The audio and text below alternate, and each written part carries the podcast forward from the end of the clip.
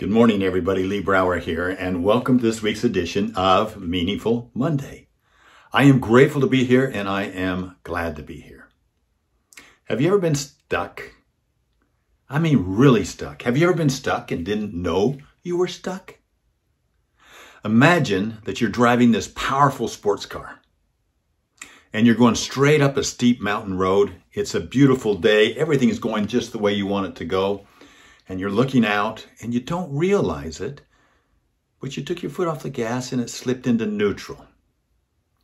So, what happens if you shift your gear into neutral as you're going up a steep hill? First of all, the powerful engine is disengaged from the drive chain and the wheels. And once forward momentum stops, does the car remain where it is? No. Slowly at first, and then faster and faster it goes backwards. And revving that powerful engine will do nothing to fault the decline. That's terrifying, really, isn't it? And when you're rolling backwards, how do you navigate or drive? You use only the rear view mirror. So you're going backwards.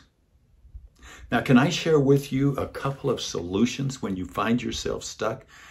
The enemy of thriving is arriving, and you don't even know you get stuck when you arrive sometimes. And you hit that plateau, and you shift into neutral.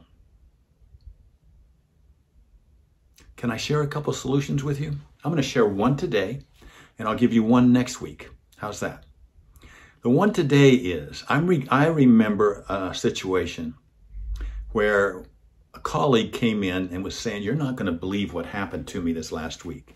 He says, You know, I love to hike high mountain trails. I like to get up into Colorado into those 12,000 foot, 13,000 foot trails. And he says, I was there last weekend and I was hiking along in a couple inches of snow. I thought my chest was going to explode, but I thought I had a good pace, but I could hear somebody coming from behind. And so I picked it up a little bit. But pretty soon that person was alongside of me and I looked at him he was a guy in his 70s. I couldn't let him pass me. So I picked it up. Pretty soon he's passing me. I can't keep up. And I reached out and touched him. I couldn't help myself. I reached out and touched him and I said, Hey, man, what drives you? And he stopped and he paused and he thought for a second. He said, My vision of the future. He said, My vision of the future sustains my present agony. All right, there's one solution right there. When you find and you finally realize you're in neutral, push it back into drive. One of your chief responsibilities as a leader, whether it's in your home, whether it's in your business or your community, is to protect that bigger vision. And that vision cannot be a destination. You have to have a feeling inside of you that you know there's something bigger for yourself. And the way you do that is you stay in motion. If you find yourself slipping, Come up with some sort of a method to say, I am in neutral and I'm going to put it in drive. And I'm going to put it in drive because maybe I can't see that vision, but I know that if I'm in motion towards something bigger than myself, that that vision will reappear.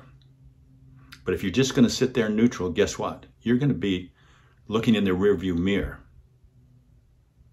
And you should always make your future bigger than your past quote, unquote, by Dan Sullivan.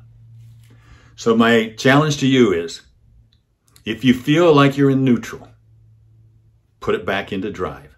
Find that vision. It'll get you through whatever you're going through. Have a meaningful week. I look forward to sharing with you next week the one thing, the one thing that'll help you get it back into drive. Like that. Like that.